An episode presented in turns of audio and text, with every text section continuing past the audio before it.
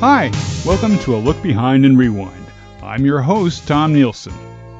Hey, gang, when you were in high school, did you ever join a club?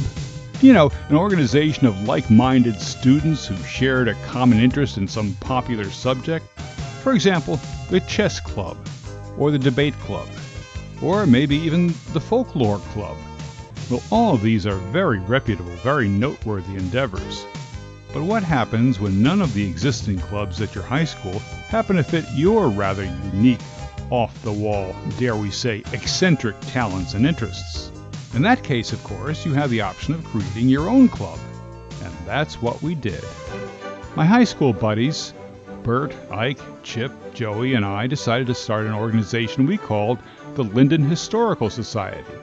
The main reason was we were all history buffs, sort of but there's no club of that sort currently being offered at our school. So we forged our own way and came up with one, from scratch. In order to look official, we designed a special logo featuring the linden tree, which we featured on letterhead and other important documents. We scheduled regular meetings, went on field trips, had our group portrait taken for the school yearbook, and generally operated as if we actually were a bona fide, genuine, historical type organization. wow! But here's the catch. In reality, we were more like an extension of the Friday night cruising crowd, which included the above mentioned Bert, Ike, Chip, Joey, and a few other hangers on and wannabes. When we were cruising, we traveled by car all over the wonderful state of New Jersey just to see what was out there. And when we were acting as a historical society, well, we did pretty much the same thing. Except, of course, we occasionally sought out particular historical destinations. That's impressive. Now, the odd thing is, no self respecting history teacher in our high school wanted to take us on as an addition to their already overburdened schedules. Seems all the history teachers were already booked for activities like the debate club, the political science club, etc. Nobody wanted to be the advisor of our new upstart young group. Aww. So naturally, we got creative and recruited, or shall I say, drafted, two other teachers who had absolutely no connection with historical matters. One was an English teacher, and the other was a geometry teacher. That's a reasonable compromise, right? To be honest, I think both of them were just being nice to us and just couldn't say no, especially when confronted with the persuasive powers of Joey, our student commander in chief. And who knows? Maybe they got extra credit for serving as advisors. And so it was thus that we began our short lived existence with our two faculty enablers, um, uh, advisors. well, anyway, in addition to our various meetings and field trips, we also had some very spirited discussions over the historical legacy of our hometown, Linden, New Jersey. One of the guest speakers was a former mayor who, in his twilight years, could barely remember his own name, let alone any of the culturally significant events in the proud hundred year history of Linden but his speech was somewhat entertaining, so we didn't mind. Cool. After touring an historical museum in a nearby town, however, we realized that aside from the history in our name, we didn't have much to speak of in the way of historical artifacts or other tangible objects that would cement our reputation as a serious, academically minded organization dedicated to preserving our town's unique heritage. So, realizing this critical shortcoming in our organization, two of our founding members, Ike and Joey, set out to rectify the situation. Acting on a tip from another local history buff, probably a librarian, they set out for the long abandoned site of an aircraft manufacturer that used to be based in Linden. Apparently, they were a key provider of aircraft engines during World War II. But the company that our guys had their sights set on was called the LJ Wing Company, which was located in the same vicinity. It was a logical assumption, of course. You would think that this would be the perfect name for an aircraft factory, right? LJ Wing Company. Well, my friends, that's where you're wrong. And that was the same mistake that Ike and Joey made.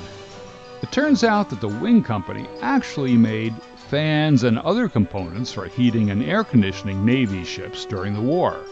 But of course, Ike and Joey didn't know this at the time, so they trudged through the abandoned property to see what they could see.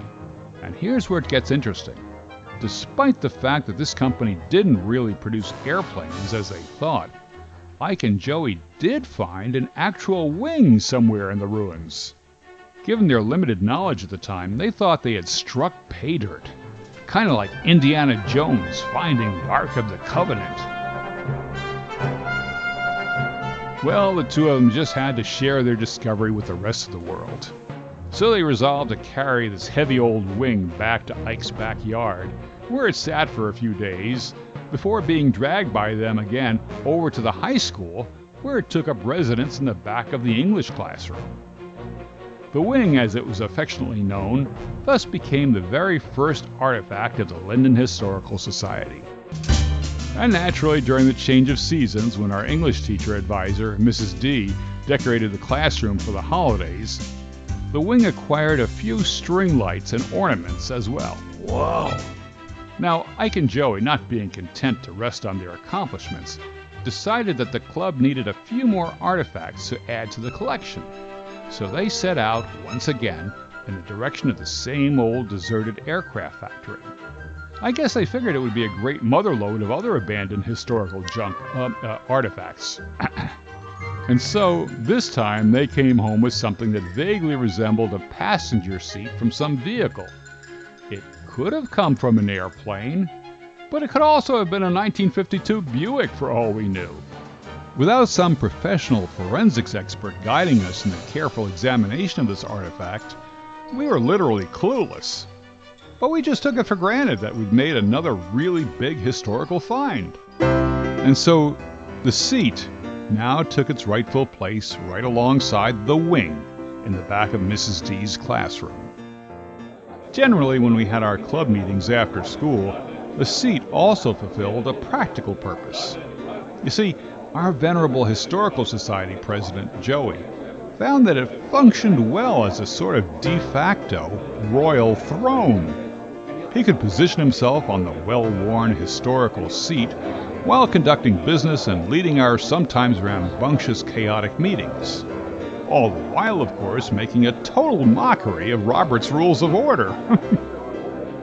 I don't remember exactly how long our little club managed to stay in business. Our advisor, Mrs. D, as nice as understanding as she was, soon grew a little impatient with the group especially when she realized that our meetings were becoming such a farce. To put it in present day perspective, it was like watching an episode of Seinfeld, with Jerry, George, Elaine, and especially Kramer muddling through rather insane, uproarious verbal altercations. But everything came to a screeching halt one day when, in the middle of English class, Mrs. D suddenly noticed a small gray furry creature crawling out of the seat just after she diagrammed a sentence on the blackboard. Well, this was the straw that broke the camel's back. Oh no! At that very moment, she decided the seat would have to go. It was nice that the field mouse found her classroom so inviting and comfortable, but that was her line in the sand. No more historical artifacts, no more crazy meetings, and especially no more rodents interrupting English class. Our historical club, by the way, didn't last much longer than the end of that school year. But while it lasted, it was a somewhat entertaining, humorous respite from the usual reading, writing, and arithmetic, especially with the addition of a real life wild kingdom. You've been listening to A Look Behind and Rewind. I'm Tom Nielson. See you next time. Hi, this is Tom Nielson. If you enjoyed this podcast, you're invited to hear more of our episodes at A Look Behind and Rewind. And feel free to share our link with friends, family, and others, as well as following us on Buzzsprout.com, Apple, Pandora, or wherever you get your podcasts.